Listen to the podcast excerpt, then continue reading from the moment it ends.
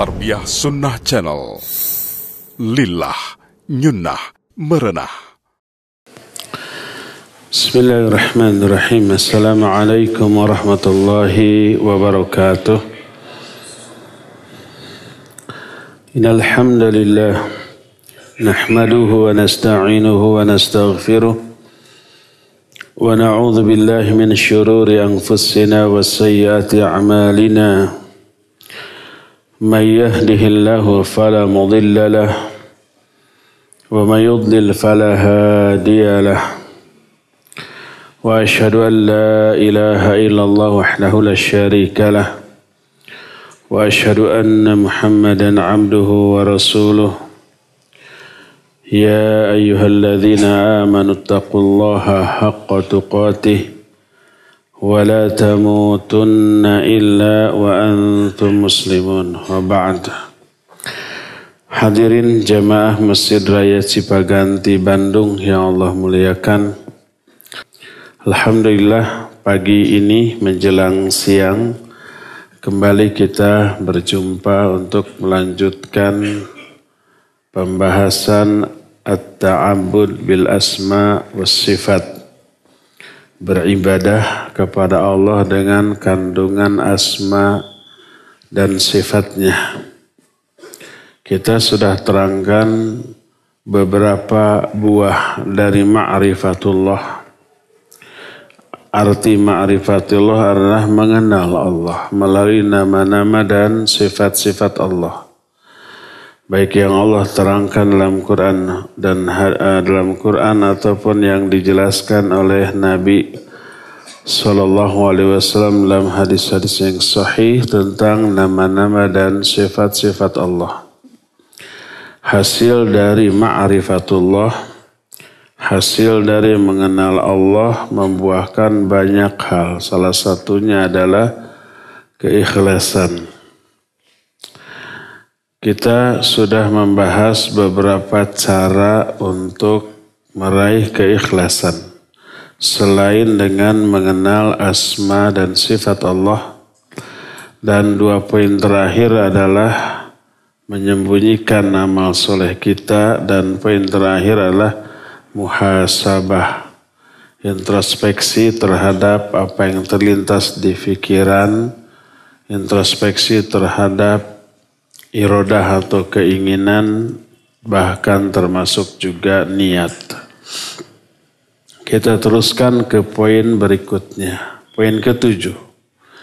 Cara meraih keikhlasan adalah ayujahidal amdu nafsahu wa hawahu wa syaitonahu wa dunyahu. Cara yang ketujuh dengan memerangi empat hal. Berjihad melawan empat hal. Empat hal ini yang merusak keikhlasan. Empat hal ini yang menyeret kita ke dalam riya, sum'ah, ujub, takabur. Dan yang merusak, bahkan merusak tauhid, merusak akidah, merusak semuanya. Empat hal. Maka wajib keempat hal ini kita perangi. Wajib berjihad melawan keempat hal ini. Apakah keempat hal ini? Pertama adalah berjihad melawan diri sendiri. Kedua, berjihad melawan hawa nafsu. Ketiga, berjihad melawan syaitan yang ada dalam diri kita. Dan terakhir, maksudnya terakhir dari keempat poin ini, bukan terakhir ngaji, baru pembukaan,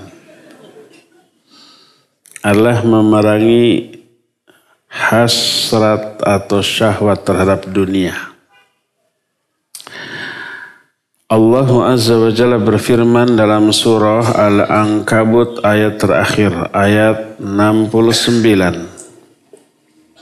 Kata Allah, وَالَّذِينَ جَاهَدُوا فِينَا لَنَهْدِيَنَّهُمْ سُبُلَنَا dan orang-orang yang berjihad di jalan kami, lanahdiyannahum, pasti kami akan menunjukkan jalan-jalan kami kepada mereka.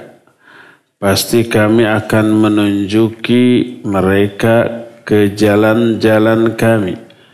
Pasti kami akan memberi hidayah kepada mereka untuk menelusuri jalan-jalan kami. Ini Al-Ankabut ayat enam puluh sembilan.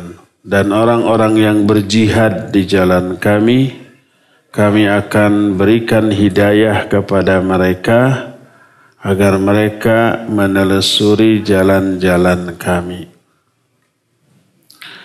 Dalam ayat ini Allah mengaitkan hidayah dengan jihad.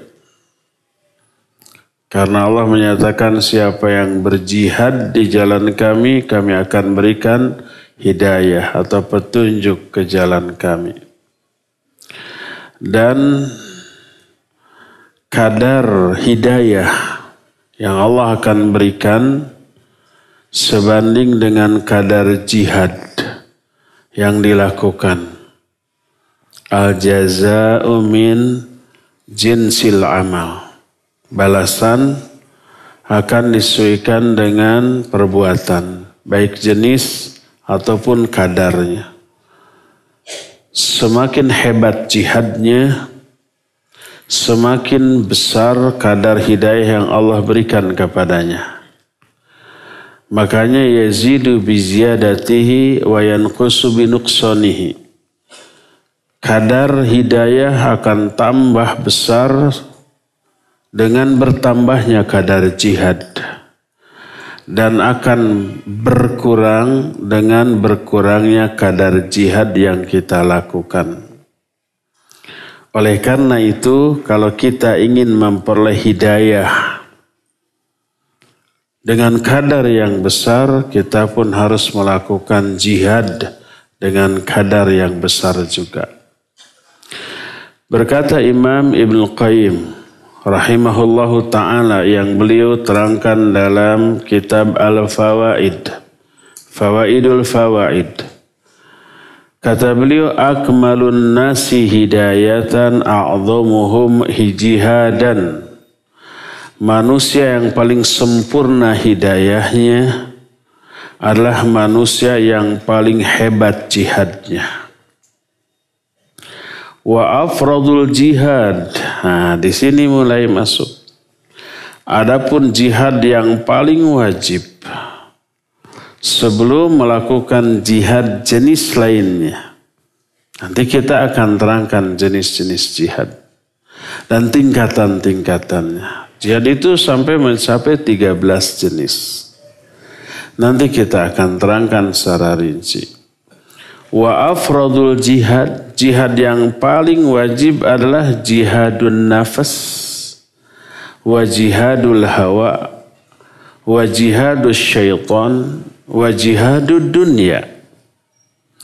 Jihad yang paling wajib ada empat. Pertama, jihad melawan diri sendiri. Kedua, jihad melawan hawa nafsu. Ketiga, jihad melawan setan. Dan keempat, jihad melawan dunia. Ini jihad yang paling wajib dan paling berat dan menjadi dasar bagi jihad-jihad lainnya. Faman jahada hadhil arba'ata fillah hadahullahu subula ridhah al-musilah ila jannatih.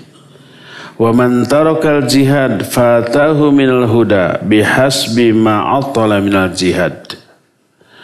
Siapa orang yang melakukan keempat jenis jihad tadi karena Allah, Allah akan memberikan hidayah kepada orang itu untuk menelusuri jalan-jalan keridhaan kami yang bisa menghantarkan dia ke dalam surganya.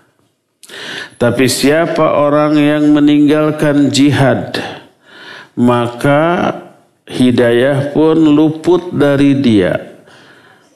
sejalan selaras dengan jihad yang tidak dia lakukan dalam hidupnya. Berkata Al-Junayd ketika menerangkan ayat ini, walladzina jahadu ahwaahum fina bitaubah lanahdiyannahum subulal ikhlas. Kata Al-Junayd, walladzina jahadu, dan orang-orang yang berjihad, ahwaahum, melawan hawa nafsu mereka, fina, di jalan kami, di jalan Allah, maknanya dengan bertaubat, lanahdiyannahum, kami akan tunjukkan kepada mereka jalan-jalan keikhlasan. Dan ayat ini, kata Al-Junayd, berisi tuntunan cara meraih keikhlasan adalah dengan cara berjihad melawan diri dan hawa nafsu. Dan ini menjadi bekal dan fondasi utama untuk melakukan jihad yang lainnya yang lebih yang yang real, yang nyata, yang zahir, yaitu jihad melawan orang kafir, orang munafik, dan orang fasik. Berkata Imam Ibn Qayyim, wala yatamakkanu min jihadi aduwihi fi dhahir illa man jahada hadhil a'da batinan faman nusira 'alaiha nusira 'ala aduwihi wa man nusirat 'alaihi nusira 'alaihi aduwuhu.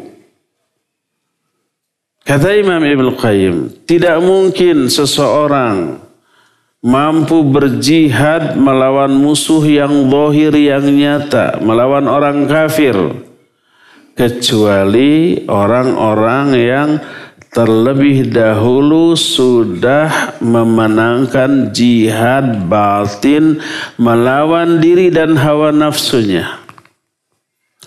Siapa orang yang ditolong oleh Allah ketika berjihad melawan diri dan hawa nafsu, maka dia pun akan ditolong ketika berjihad melawan musuh-musuhnya yang nyata, melawan orang kafir.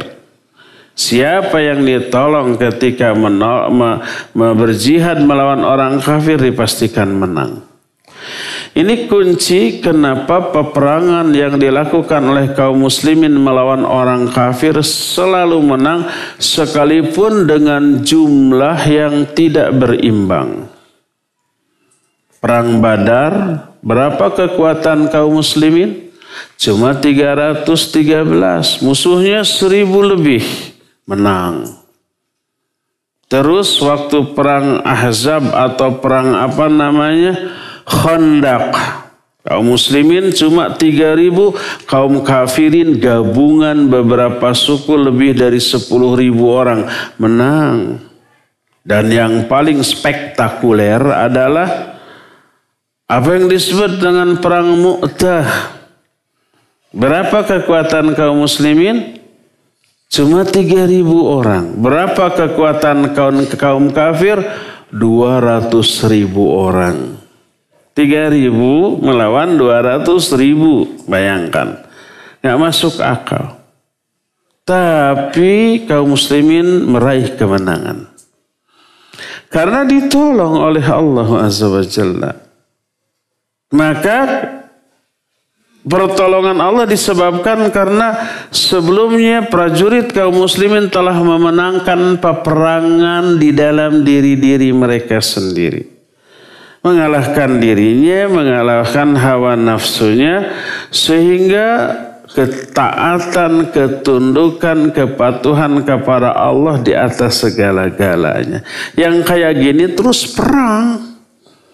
Yang kayak gini tuh gak takut mati, bahkan kematian sesuatu yang diharapkan di medan perang. Syahid dia enggak. Sebuah cita-cita tertinggi bagi setiap muslim, mati dalam keadaan syahid di jalan Allah. Itu yang mereka kejar. Kalau umpamanya ingin mati di medan perang, gak akan ada rasa takut. Nggak akan ada rasa umpamanya khawatir, takut mati, takut terluka. Karena tahu semua penderitaan di medan perang. Sekalipun kalah umpamanya, mati, terluka, minimal capek, itu semuanya keuntungan besar. Dunia akhirat.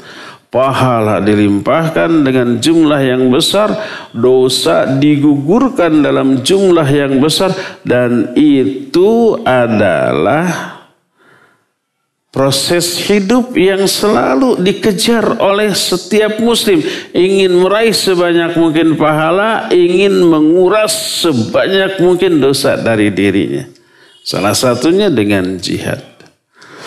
Nah jadi kalau prajuritnya kayak begitu, duh gimana menghadapinya nih musuh ya. Mereka bukannya takut mati, cari mati di medan perang. Tapi tidak dengan cara bunuh diri, ayo saya ingin syahid nih, penggal, saya nggak akan ngelawan. Ya konyol itu mah. Ya tidak boleh yang seperti itu. Jadi siapa orang yang telah ditolong oleh Allah Azza wa Jalla ketika berjihad melawan diri sendiri dan orang dan melawan hawa nafsunya, Allah akan tolong dia ketika melawan orang kafir. Siapa yang ditolong ketika jihad melawan orang kafir dipastikan menang. Waktu perang Uhud berapa kekuatan kaum muslimin? Awalnya kan seribu orang. Awalnya tuh. Tapi orang munafik mundur di tengah jalan sebesar sebanyak tiga ratus orang. Jadi we tujuh ratus orang, musuh tiga ribu orang. Empat kali lipat lebih. Tapi selama kaum muslimin tidak melakukan pelanggaran, di awal peperangan mereka menang. Sampai musuh kocar-kacir. Banyak yang mati, banyak yang mundur, banyak yang terluka, banyak yang lari dari medan peperangan dan meninggalkan harta rampasan perang yang mereka bawa. Nah, mulai kaum muslimin merasa perang sudah usai.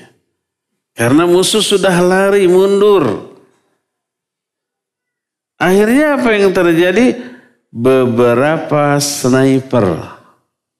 Kalau zaman sekarang mungkin sniper. Kalau zaman baheula disebut pasukan rumat. Rumat itu para apa? Para pemanah yang ditempatkan di bukit rumat. Kata Nabi SAW, apapun yang terjadi kalian jangan meninggalkan pos kalian. Eh begitu musuh kocar kacir dianggap sudah selesai perang pada turun atau.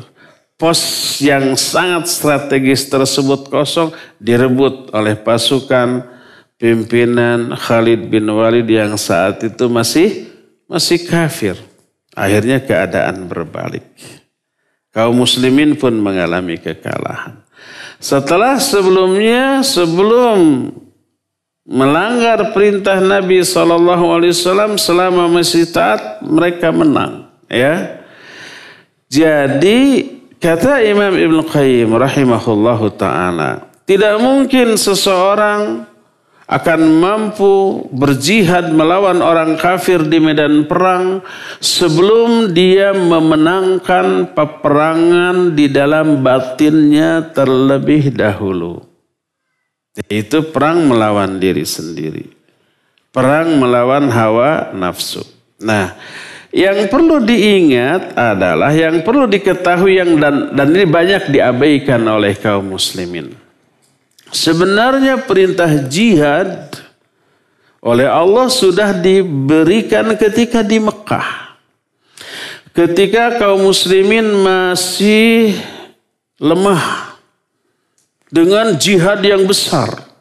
Allah berfirman dalam Al-Quran surah Al-Furqan ayat lima puluh dua. Ini ayat Makkiyah. Ayat Makkiyah artinya ayat yang di mana? Diturunkan di Mekah.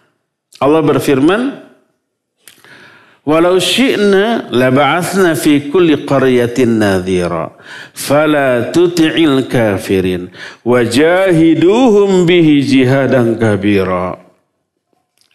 Kata Allah Azza wa Jalla, seandainya kami menghendaki, pasti kami akan mengutus seorang pemberi peringatan ke setiap negeri. Maka jangan kalian mentaati orang-orang kafir, tapi berjihadlah melawan mereka dengan jihad yang besar. Berkata Imam Ibn Qayyim dalam kitab Zadul Ma'ad, fi hadi Khairul Ibad. Kitab Zadul Ma'ad kadang oleh para ulama disebut dengan sebutan kitab Al-Hadiyu. Hanya karena ada Zadul Ma'ad fi hadi khair, Khairil Ibad. Hadiyu itu artinya petunjuk. Kata Imam Ibn Qayyim, fahadhi surah Makkiyah. Amaru fiha bijihadil kuffar. Ini adalah surat Makkiyah. Di dalamnya ada perintah untuk jihad melawan orang kafir. Tapi gimana jihadnya? Bil hujjah wal bayan wa tablighil Qur'an. Wa kadzalika wa kadzalika jihadul munafiqin. Jihadnya ketika kaum muslimin masih lemah, ketika di Mekah, bukan angkat senjata, bukan dengan cara peperangan, tapi dengan hujjah, dengan bayan, dengan menyampaikan Quran, dengan dakwah, dengan ajakan kepada kebaikan. Itulah jihad di saat kaum muslimin tidak memungkinkan jihad dengan mengangkat senjata. Dakwah adalah jihad. Menyebarkan ilmu adalah jihad. Menyiapkan diri dalam bentuk apapun untuk berdakwah termasuk bagian dari jihad. Termasuk juga perintah berjihad melawan orang-orang munafik.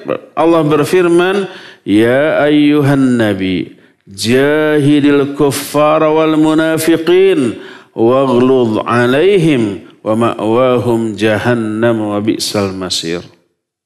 Itu ada di dalam surah At-Taubah yang merupakan juga surah Makkiyah. Dan juga ada, itu juga ada dalam Quran surah At-Tahrim.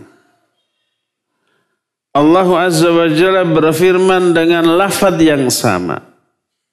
Dan fajihadul munafiqin as'ab min jihadil kuffar. Jihad melawan orang munafik, munafik lebih sulit dibanding jihad melawan orang-orang kafir. Karena orang-orang munafik itu berada di lingkaran lingkungan kita. Mengaku kawan, mengaku saudara, mengaku sahabat. Tapi begitu ada kesempatan mereka akan beraksi mencelakai kita. Menikung apa? Menyalip di tikungan, menggunting dalam lipatan, menohok dari belakang. Ya. Nyekek di tukangan. Itu karakter orang-orang munafik dan itu lebih berbahaya. Berdasarkan hal itulah maka karena jihad ini sudah diperintahkan ketika masih lemah, maka jihad tidak selalu harus dengan cara berperang. Dan sebelum ya sebelum menyampaikan ilmu dakwah kepada orang kafir itu diharuskan setiap muslim itu berjihad dengan memerangi diri sendiri terlebih dahulu, menyingkirkan rasa takut kepada manusia, menyingkirkan obsesi-obsesi duniawi. Karena siapa yang masih memiliki obsesi dunia pasti akan ada rasa takut dalam dirinya bahwa dunia ini akan lepas dari dirinya. Tapi siapa orang yang tidak menginginkan dunia, dia hanya menginginkan akhirat, apapun resikonya, baru dia tidak akan takut. Makanya mujahid sejati sudah muncul di awal-awal permulaan Islam sebelum kaum muslimin pindah ke Madinah, sebelum diperintahkan jihad dengan mengangkat senjata. Berkata Rasul shallallahu alaihi wasallam, kata beliau, al-mujahidu man jahada nafsahu fi ta'atillah Wal muhajiru man hajara man hallahu an. Kata Rasul sallallahu alaihi wasallam, mujahid yang hakiki adalah orang yang berjihad melawan diri sendiri dalam melakukan ketaatan kepada Allah. Untuk melakukan ketaatan kepada Allah ada kendala apa tidak? Banyak. Tidak sekedar kendala eksternal, tapi yang lebih berat adalah internal ini. Rasa malas gitu ya. Berat untuk melakukan ketaatan. Itu adalah musuh nyata dalam diri kita yang harus dilawan terlebih dahulu. Melawan seluruh hambatan yang ada dalam diri itu adalah jihad melawan diri sendiri. Makanya mujahid sejati kata Nabi sallallahu alaihi wasallam, al-mujahidu man jahada nafsahu fi ta'atillah. Orang mujahid yang sebenarnya adalah orang yang berjihad melawan diri sendiri dalam melakukan ketaatan kepada Allah Subhanahu wa ta'ala. Hadis tersebut diriwayatkan oleh Imam Ahmad dalam kitab Musnadnya. Diterima dari Fadhalah bin Ubaid ketika Rasul sallallahu alaihi wa alihi wasallam berkhutbah pada waktu haji wada. Beliau berkata, ala ukhbirukum bil mu'min min man amanahun nas ala amwalihim wa anfusihim wal muslim man saliman nas min lisanihi wa yadihi wal mujahid man jahada nafsahu fi ta'atillah wal muhajiru man hajaral khataya wadh-dhunub. Kata Nabi sallallahu alaihi wasallam ketika khutbah pada waktu haji wada, haji terakhir, haji perpisahan, kata beliau, mau enggak aku kabarkan, aku terangkan kepada kalian siapa orang mukmin yang sebenarnya? Coba lihat. Orang mukmin yang sebenarnya adalah orang yang manusia lain aman dari dirinya, baik tentang hartanya, jiwanya, ataupun kehormatannya. Kalau orang-orang berada di dekat kita aman, diyakini, merasa aman, nyaman, tidak akan disakiti, dicela, dihina, dimarahi gitu ya, disindir, seperti itu. Tidak akan diambil hartanya, tidak akan dicopet, tidak akan ditipu, tidak akan ditodong seperti itu, ya. Pokoknya nyaman, aman dia. Maka kita mukmin. Orang mukmin yang sebenarnya adalah orang yang manusia lain aman dari dia, baik tentang hartanya, jiwanya, ataupun kehormatannya. Adapun seorang muslim sejati adalah orang yang manusia lain selamat dari lisannya dan juga tangannya. Adapun mujahid sejati adalah orang yang berjihad melawan dirinya dalam melakukan ketaatan kepada Allah. Keinginan dirinya tidak diikuti, tapi keinginan Allah yang syar'i yang diikuti. Dan ini seringkali bertubrukan-kannya. Ketika kita umpamanya lagi terkantuk-kantuk dan dingin waktu subuh, datang panggilan azan untuk ke masjid dari Allah Azza wa Jalla. Kalau hati kita, hati kita yang buruk disebut an-nafsul ammaratum bisu, ya.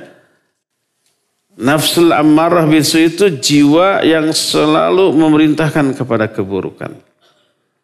Nah itu keinginan kita, ah teruskan ini. Tidur dengan menarik selimut gitu ya. Keinginan jiwa kita begitu.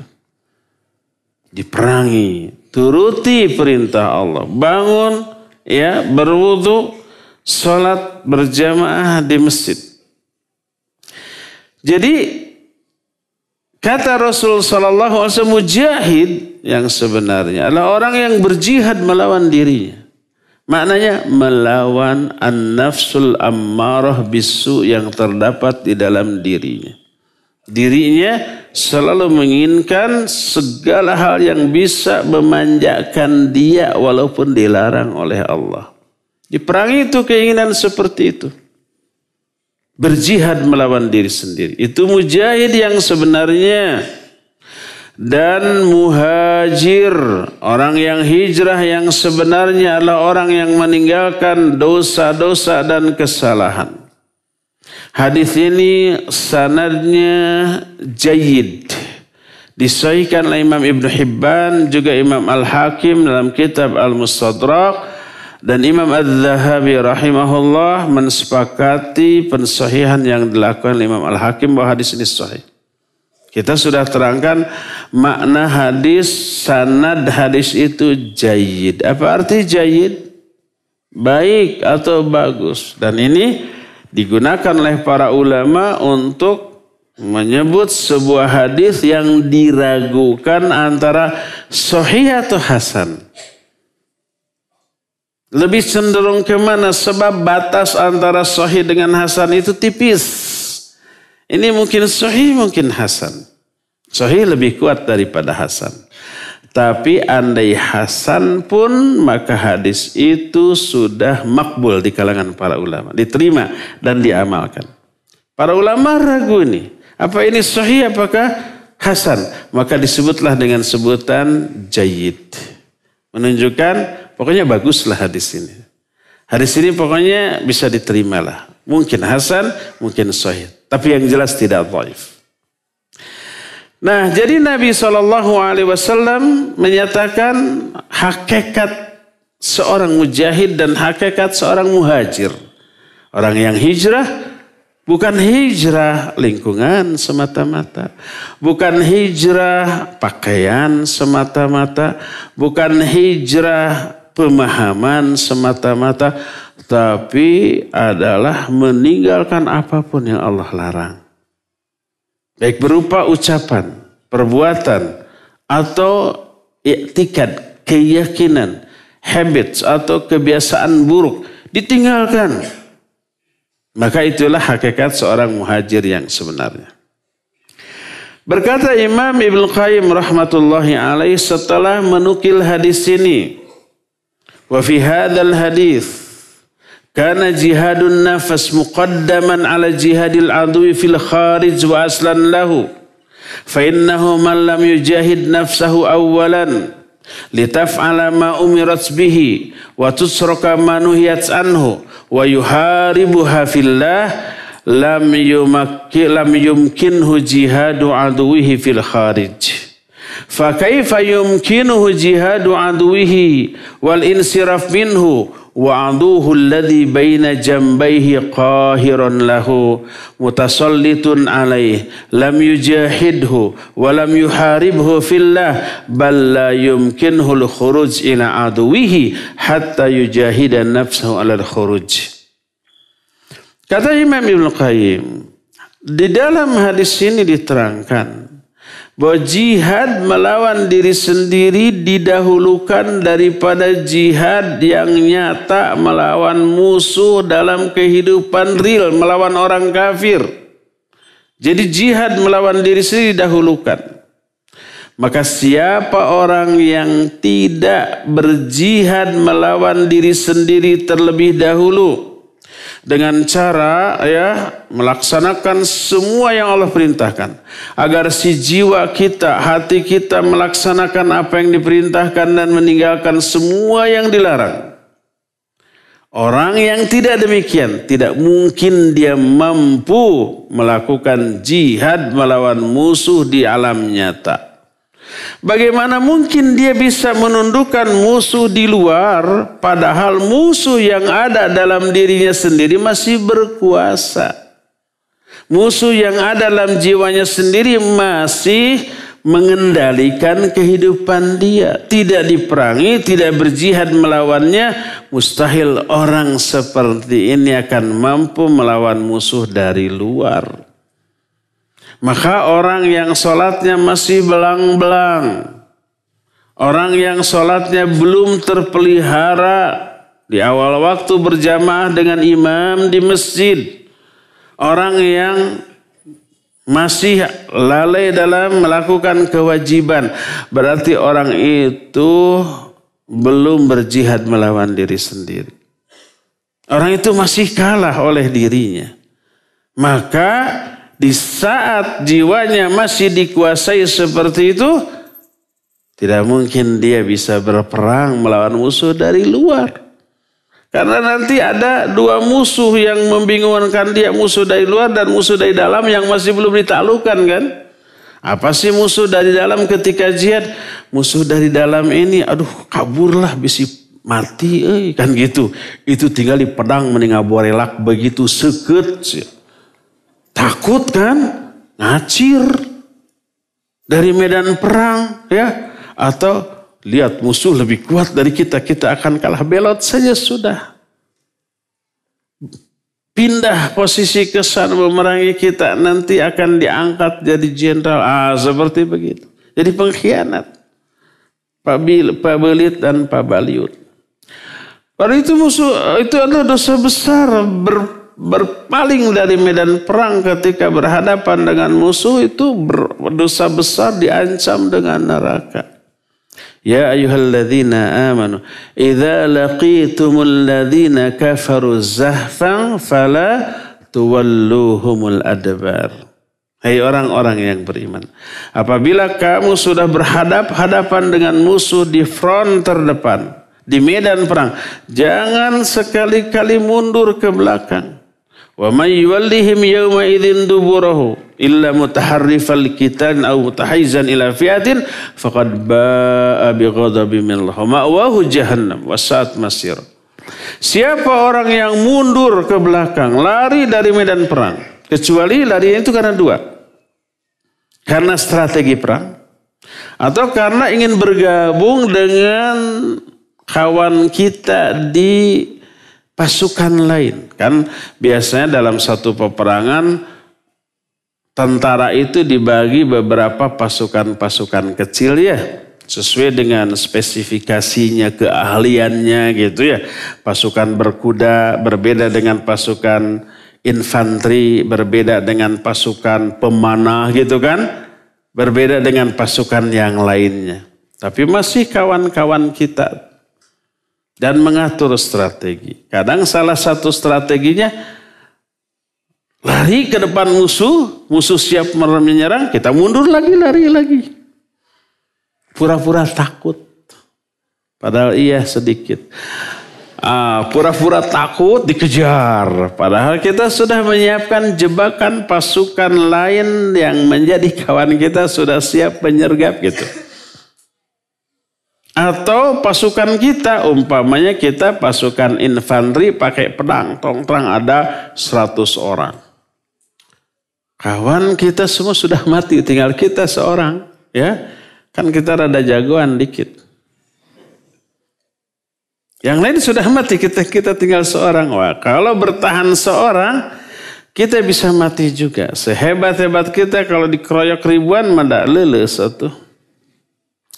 Tapi ada pasukan lain, pasukan pemanah atau berkuda di sana. Kita lari, menghindari musuh yang ada, ingin bergabung dengan pasukan berkuda, boleh. Wa may yuwallihim yawma idzin dubur illa mutaharrifal liqital. Siapa yang berperang, eh, berpaling lari dari medan peperangan, kecuali larinya itu karena strategi perang. Au mutahayyizan ila fi'atin, atau kita ingin bergabung kepada pasukan lain. Kalau ini boleh dua alasan. Tapi siapa yang larinya betul-betul kabur karena takut mati, karena takut luka, karena takut tertawan, kabur dari medan perang, faqad ba'a bi ghadabin minallah. Dia akan terkena murka Allahu Azza wa Jalla wa ma'wahu jahannam wa sa'at masir. Tempat dia kembali nanti di jahannam dan itulah seburuk-buruk tempat kembali. Ini mujahid yang berperang melawan musuh tapi dia belum mampu menundukkan musuh, menundukkan mengalahkan musuh dalam diri sendiri. Begitu tuh akibatnya. Bisa menjadi orang yang kabur dari medan perang atau berkhianat menguntungkan musuh hanya karena ingin selamat. Maka dalam hadis tadi dikatakan jihadun nafas muqaddaman ala jihadil adu fil kharij. Jihad melawan diri sendiri didahulukan, diperintahkan lebih dahulu dilakukan sebelum berjihad melawan musuh yang nyata dari luar, ya. Berdasarkan hal itulah maka wajib bagi kita berjihad melawan diri sendiri terlebih dahulu. Di antara keburukan yang ada dalam diri sendiri, Allah berfirman, "Innan nafsa la'ammaratun bisu." Sesungguhnya jiwa la'ammaratun bisu, benar-benar memerintahkan kepada keburukan.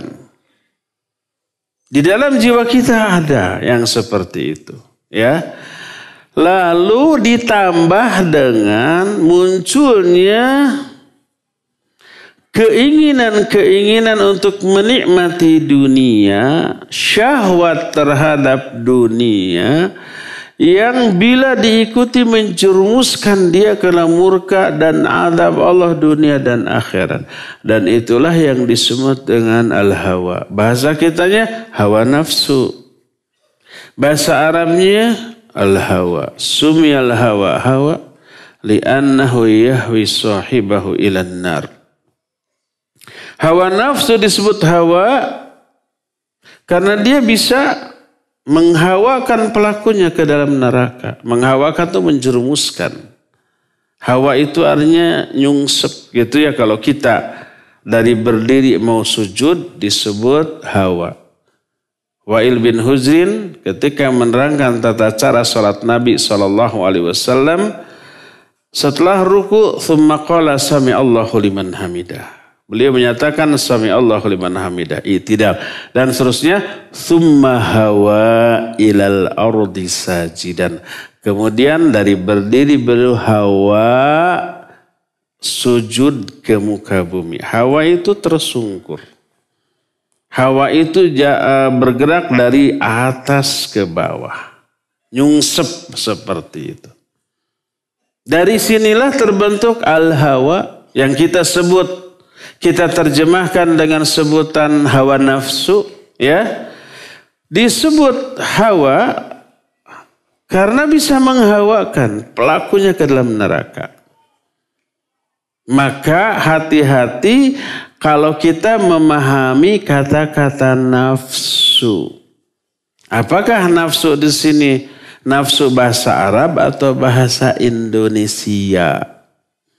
Kalau dalam bahasa Indonesia nafsu itu maknanya luas. Bisa emosi, mana-mana nafsu, eh, gitu-gitunya. Arti arti nafsu di sana apa? Marah atau emosi, jangan nafsu lah, kalah makalah we gitu kan. Bisa juga nafsu tersebut dimaknai dengan makna positif yaitu dorongan atau motivasi dan itu bagus. Seperti nafsu makan. Bagus apa jelek? Bagus. Nafsu kerja. Nafsu seksual. Itu semuanya positif, bagus. Dalam bahasa Indonesia masih disebut nafsu. Ya. Tapi bahasa Arabnya itu disebut dafi'. Jamaknya dawafi'. Pendorong, motivator. Stimulan, kayak gitulah. Tapi dalam bahasa Indonesia itu disebut nafsu, ya. Ada lagi hawa nafsu dalam bahasa Indonesia disebut nafsu juga. Kalau dalam bahasa Arab disebut hawa, ya. Kalau marah, emosi tidak disebut nafsu, tidak disebut hawa, dalam bahasa Arab disebut ghadab. Ghadab artinya marah, emosi. Dalam bahasa Indonesia disebut nafsu, ya. Terus dafi, ya, pendorong, motivator yang memberi motivasi, dalam bahasa Indonesia nafsu juga, ya. Nafsu makan artinya Hasrat untuk makan, pendorong yang memotivasi kita untuk makan, nafsu kerja, nafsu seksual seperti itu. Itu nafsu. Dalam bahasa Arab disebut dawafi. Dafi jamaknya dawafi. Ya, jadi beda. Nah, jangan sampai salah penempatan. Enggak semua nafsu itu buruk. Ada nafsu yang bagus, nafsu makan. Iya, kalau nafsu dalam bahasa Indonesia. Tapi kalau hawa, seluruh hawa, bahasa kita ya hawa nafsu, itu buruk, tidak ada yang jelek. Karena bisa menjerumuskan pelakunya ke dalam neraka. Itulah hawa nafsu. Ya. Jadi hawa nafsu yang ada di dalam diri kita itu adalah setiap apapun bentuknya. Ucapan, perbuatan, termasuk keyakinan, termasuk pemahaman yang keliru, yang salah, yang menyimpang, yang bisa menjerumuskan pelakunya ke dalam neraka, maka itu disebut hawa, hawa nafsu. Maka perangi, karena apa? Karena semua hawa tersebut kalau tidak diperangi menjadi dominan dalam diri kita, karena umumnya menyenangkan. Semua yang Allah larang, yang Allah benci, yang Allah ancam dengan neraka umumnya menyenangkan tuh. Coba tanya kepada akhwat tuh, akhwat senang nggak kalau ke, kalau ngegosip, gibah, ya, baik menjadi pelaku atau pendengar atau penonton. Di infotainment kan rata-rata isinya gibah ya. Ada yang menyukai acara itu? Paling banyak, rating tertinggi, paling laku. Makanya sehari bisa puluhan kali tayang dengan berbagai macam judul yang berbeda, isinya gibah. Karena peminatnya banyak. Nah, itu menjerumuskan pelakunya ke dalam neraka. Itu adalah hawa nafsu, tapi menyenangkan. Makanya peminatnya banyak. Semua yang Allah larang, peminatnya banyak. Ya, mencuri, korupsi, mabuk, minum, berzina, kemudian ngegosip, kemudian menghina, kemudian menyebar aib orang, apalagi sekarang ada media sosial, kemudian mengeluh ya. Media sosial di, dijadikan sebagai alat untuk apa? Untuk mengeluh ya. Aduh, asa tariris ya, itu disebut. Menjadi status di media sosial kita. Aduh, lagi panas dingin, terus obatnya klek-klek. Di foto, ditempel di media sosial. Terus dia juga klek selfie, bari meringis gitu ya. Menunjukkan dia sedang sakit. Ada yang begitu? Banyak. Dia menyenangkan, caper itu. Untuk memancing simpati dan empati orang ke dalam dirinya. Siapa tuh ada yang ngelayat sambil bawa, sambil bawa parcel gitu. Kan gitu merenannya, tah, menyenangkan, terlarang. Itu hawa nafsu. Jihadlah melawan hawa nafsu tersebut. Setelah hawa nafsu, keinginan buruk dalam diri kita, syahwat terhadap dunia, tertaklukan dalam diri kita. Dimanage, dikuasai oleh iman yang ada dalam diri kita sehingga kita menjadi pemenangnya, maka berarti kita sudah siap menghadapi musuh dari luar. Karena tidak ada lagi musuh dari dalam yang harus dilawan. Tinggal fokus keluar, ini yang akan menang. Makanya perintah jihad oleh Allah bukan jihad yang asal-asalan, tapi jihad yang sebenar-benarnya jihad. Coba lihat Al-Quran surah Al-Hajj ayat tujuh puluh delapan. Allah berfirman, wajahidu fillahi haqqa jihadih wajtabakum wama ja'ala alaikum fid dini min haraj. Kata Allah, berjihadlah kalian di jalan Allah dengan sebenar-benarnya jihad. Huwajtabakum, Allah yang telah memilih kalian. Kita dipilih oleh Allah untuk menjadi umat dari seorang nabi terbaik dibanding nabi-nabi yang ada sebelumnya, dan menerima kitab terbaik, terlengkap, tersempurna dibanding kitab-kitab sebelumnya. Nabi Muhammad shallallahu alaihi wasallam sebaik-baik nabi dan rasul.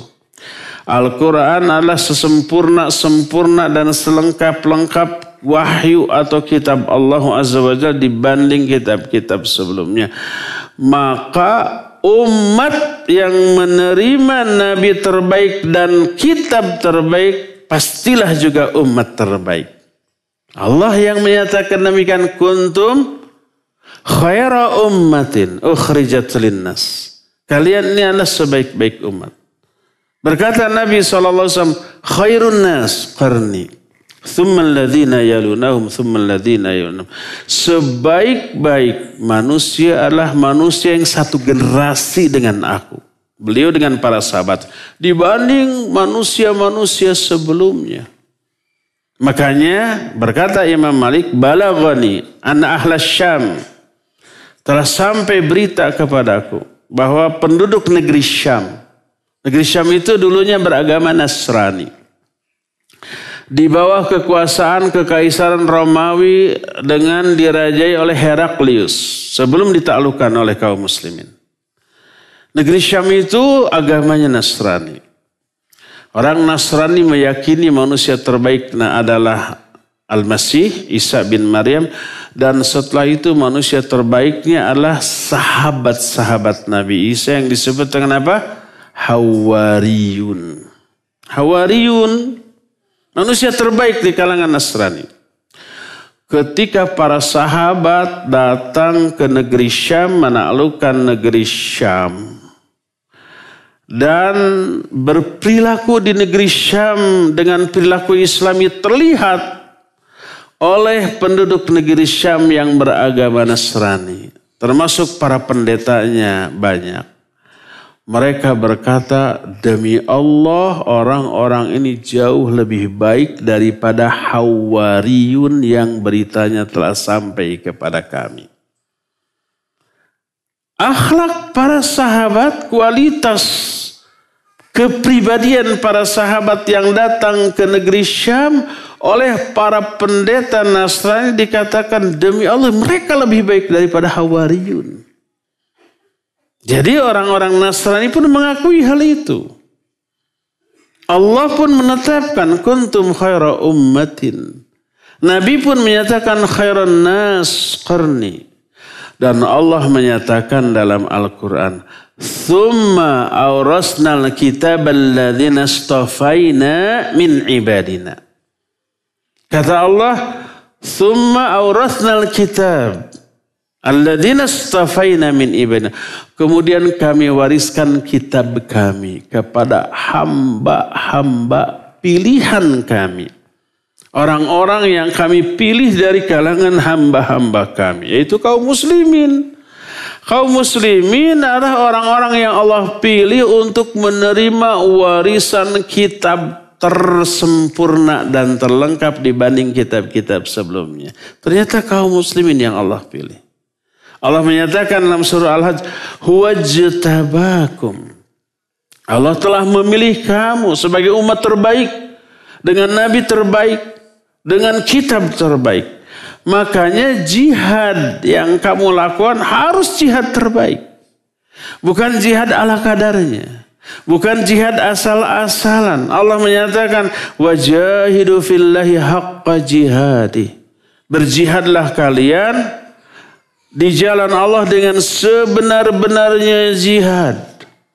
Dan takwa yang Allah perintahkan kepada kalian bukan takwa ala kadarnya asal-asalan, tapi takwa yang sebenar-benarnya takwa. Ya ayyuhalladzina amanu taqullaha Haqqa tuqati. Hai hey, orang-orang yang beriman, bertakwalah kalian kepada dengan sebenar-benarnya takwa.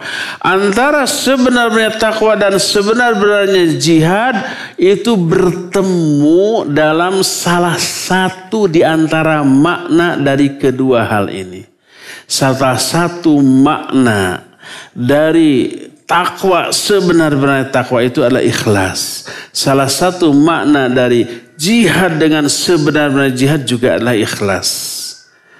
Sebagaimana dikatakan oleh Imam Ibn Qayyim rahimahullah dalam kitab Zadul Ma'ad fi Hadi Khairul Ibad. Halaman yang ketujuh juz yang ketiga. Ini saya bawa. Di situ percaya.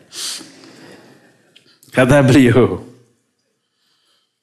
wa amarahum ayujahidu fi haqqa jihadi kama amarahum ayattaquhu haqqa tuqatih wa kama anna haqqa tuqatih ayyuta'a fala yu'sa wa yudhkara wa la yunsa wa yushkara fala yukfar fa haqqu jihadih ayujahidal abdun nafsaha liyuslima qalbahu wa lisanahu wa jawarihahu lillah fayakunu kulluhu lillah wa billah la li nafsihi wa la bi nafsihi wa yujahida syaitanuhu bitakdzibi wa'dihi wa ma'siyati amrihi wa irtikabi nahyihi fa innahu ya'idul amaniya wa yumannil ghurur wa ya'idul faqra wa ya'muru bil fahsya wa yanha 'anit tuqa wal huda wal iffah was sabr wa akhlaqil imani kulliha fajahidhu bitakdzibi wa'dihi wa ma'siyati amrih.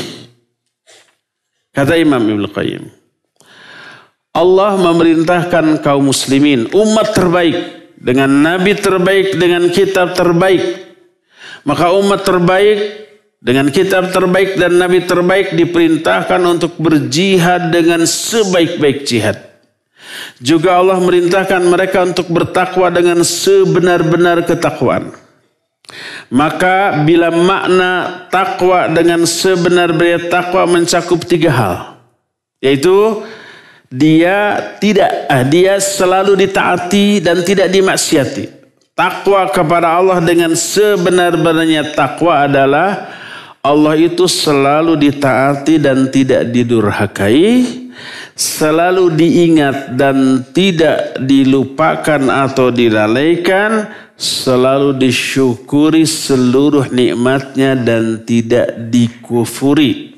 Jadi tiga poin yang tercakup dalam makna sebenar-benar takwa, ditaati, tidak di tidak di maksiati atau tidak didurhakai. Kedua, di apa? Diingat, disebut namanya, tidak dilupakan, tidak diabaikan, tidak dilalaikan. Ketiga, disyukuri seluruh nikmatnya dan tidak dikufuri. Itu makna sebenar-benarnya takwa. Maka jihad dengan sebenar-benarnya jihad adalah seorang hamba berjihad melawan dirinya agar di akar hatinya, lisannya, anggota badannya taslim, tunduk, patuh, taat, satya, satuhu kepada Allah Azza wa Jalla. Maka seluruh perbuatan badan dan lisannya lillah wa billah, karena Allah, untuk Allah. La binafsihi wala linafsihi. Bukan karena dirinya, bukan untuk dirinya. Pertama itu, berjihad melawan dirinya. Kedua, dan berjihad melawan setan yang ada dalam dirinya. Dalam setiap diri kita kan ada setannya. Setan jin korin. Ma minkum illa ukila ilaihi. Qarinu minal jinni wa qarinu minal malaika. Tidak ada seorang pun di antara kalian kecuali diutus kepada dia satu qarin dari bangsa jin dan satu qarin dari bangsa malaikat. Nah, qarin kita ini tuh setannya. Apa peran si qarin dari bangsa jin? Mengajak kepada apa? Keburukan. Dia menerapkan strategi seperti Muhammad Ali ketika bertinju. Apa strateginya? Hit and run gitu. Hit and run. Setelah mukul, pergi ngumpet dia ya. Lihat-lihat kesempatan. Ada kesempatan, mukul lagi. Pergi lagi dasian katenggel deh. Gitu tuh. Syaitan begitu ya. Disebut khannas. Alladhi yuwaswisu fi sudurin nas. Ya. Qul a'udzu birabbin nas, malikin nas, ilahin nas. Min syarril waswasil khannas. Dari keburukan waswas al-khannas. Al-khannas itu sebutan bagi setan yang suka ngumpet. Nggak kelihatan, seolah-olah nggak ada setan dalam diri kita. Dan itu yang rata-rata tidak disadari oleh orang ya. Seolah-olah nggak ada setan dalam diri kita. Karena ngumpet. Tiba-tiba pucung hul ada keinginan untuk buruk. Tiba-tiba kurunyung ada keing, apa pikiran-pikiran yang jelek ya. Tiba-tiba surungkui ada lagi bisikan-bisikan ke arah yang bisa membuat kita melanggar larangan-larangan Allah ya.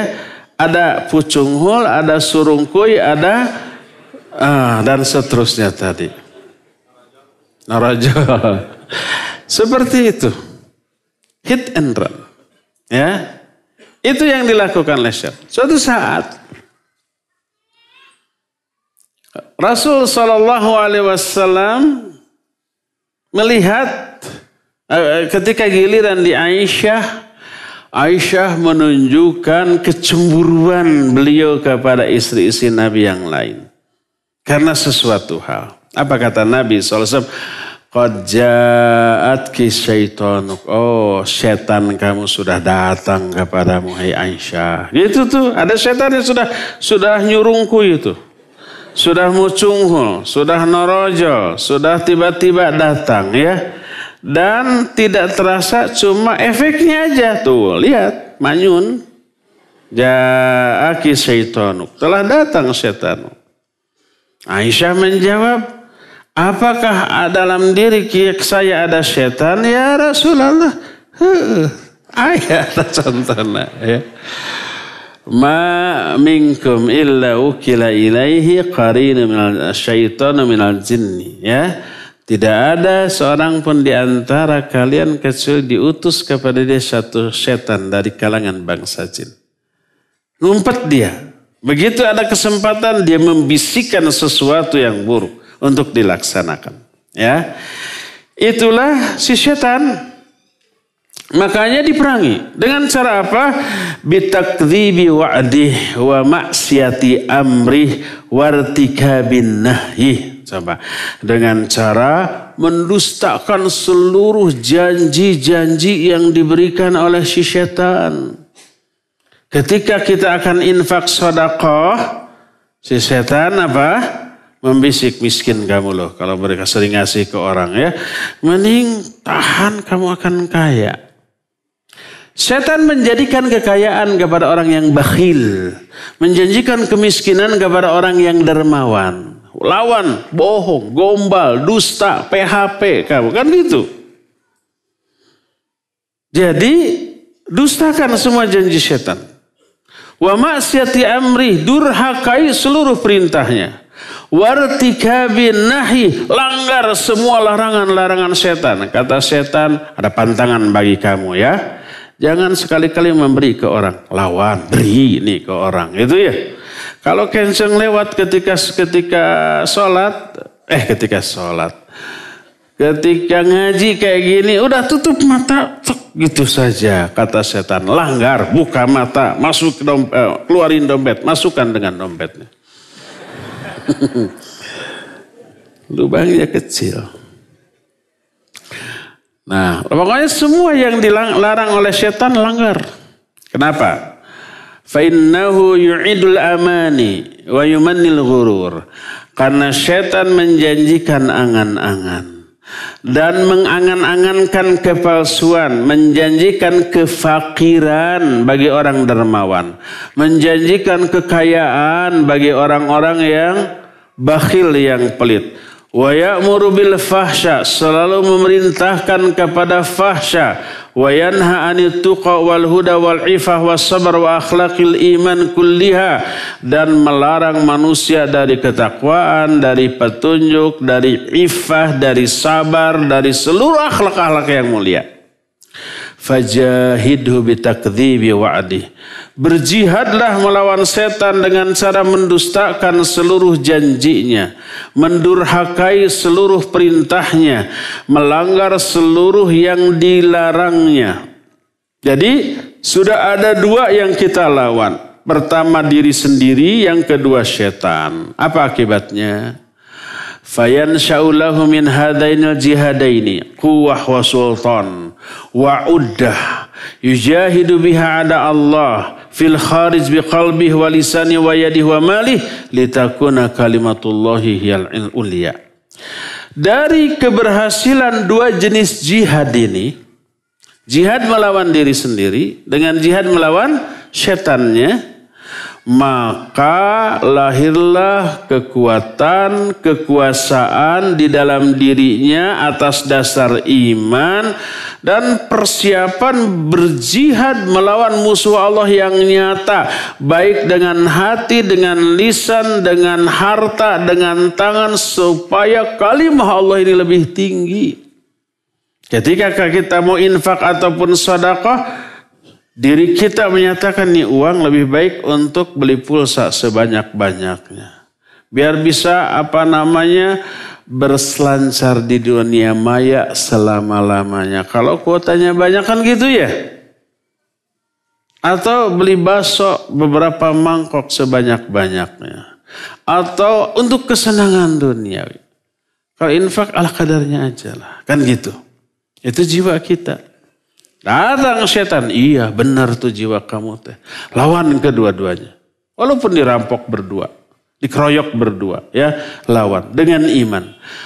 Ingkari semua perintahnya, didurhakai semua perintahnya, dibohongkan seluruh janji-janjinya, maka kita menang. Maka setelah menang, tinggal musuh nyata yang ada di luar. Kita memeranginya dalam keadaan seluruh jiwa dan raga terkuasai oleh iman. Tak ada lagi pengaruh setan. Tak ada lagi pengaruh jiwa kita yang merintahkan kepada keburukan. Maka Allah akan menurunkan pertolongannya kepada orang-orang seperti itu. Berkata Abdullah bin Mubarak ketika menafsirkan wajahidu fillahi haqqa jihadih. Berjihadlah karena Allah dengan sebenar-benarnya jihad. Kata Imam Ibn Mubarak, huwa mujahadatun nafsi wal hawa. Walam yusib man qal innal ayataini mansukhatain li dhannihi annahuma tadammanata al-amr bima la yuqat bima la yutaq. Kata Abdullah bin, bin Mubarak, yang dimaksud berjihad dengan sebenar-benarnya jihad adalah berjihad melawan diri sendiri dan hawa nafsu. Tidak benar, kata Abdullah bin Mubarak, orang yang menyatakan bahwa dua ayat tadi mansukh. Dua ayat itu menyuruh takwa dengan sebenar-benarnya takwa dan jihad dengan sebenar-benarnya jihad. Dua ayat itu mansuh karena tak ada seorang pun yang mampu melakukannya. Itu kata mereka, ini mansuh. Mansuh itu apa? Sudah dihapus. Sudah dihapus. Tapi dan diganti dengan berjihadlah ke, uh, berjihadlah karena Allah sesuai dengan kemampuan kamu. Ya. Itu dalam surah At-Taghabun. Fattaqullah fattaqullaha mastata'tum. Bertakwalah kalian kepada Allah sesuai dengan kemampuan kalian. Ayat ini memansuh ayat yang haqqa tuqatih tadi kata orang-orang. Kata Imam Abdullah bin Mubarak, tidak benar orang itu. Tidak dimansuh ayat ini. Tapi yang dimaksud dengan jihad dengan sebenarnya jihad. Takwa dengan sebenarnya, takwa adalah berjihad melawan diri sendiri dan hawa nafsu sehingga teraihlah ketakwaan yang diperintahkan oleh Allah Subhanahu wa ta'ala. Ya. Walhasil jihad ini pertama kali diperintahkan di Mekah melawan orang kafir dengan cara dakwah, dengan cara tabligh, dengan cara menyampaikan ayat. Tapi jauh sebelum itu harus disiapkan mental. Karena berdakwah kepada orang kafir beresiko apa tidak? Beresiko dimusuhi. Jangankan berdakwah ke orang kafir, berdakwah kepada sama muslim yang banyak memiliki kekeliruan, penyimpangan atau hawa nafsu saja bisa dipersekusi, betul apa benar? Iya, berisiko ya. L G B T dukung ya. Gereja gimana? Jaga pengajian, bubarkan. Nyata, aneh, tapi nyata. Berdakwah kepada sama muslim aja berisiko, apalagi pada orang kafir. Sebelumnya jihadlah melawan diri sendiri. Jihadlah melawan hawa nafsu. Jihadlah melawan syaitan yang ada dalam diri kita. Maka setelah terkuasai semuanya itu, baru langkah berikutnya melawan orang kafir. Baik dengan cara dakwah seketika lemah, ataupun dengan cara berperang ketika sudah kuat, bisa dilakukan setelah diri kita sendiri tertaklukan. Ya. Apa saja jihad yang harus kita lakukan? Yang kita lakukan ada tiga belas jenis jihad. Ini yang saya janjikan. Ya. tiga belas jenis jihad apa saja? Berkata Imam Ibn Qayyim, "Idza urifa hadza fal jihadu arba' maratib." Setelah diketahui, difahami penjelasan yang tadi, maka ketahuilah bahwa jihad itu ada empat tingkatan. Dan masing-masing tingkatan ada beberapa jenis. Adapun keempat tingkatan tadi adalah pertama, fajihad.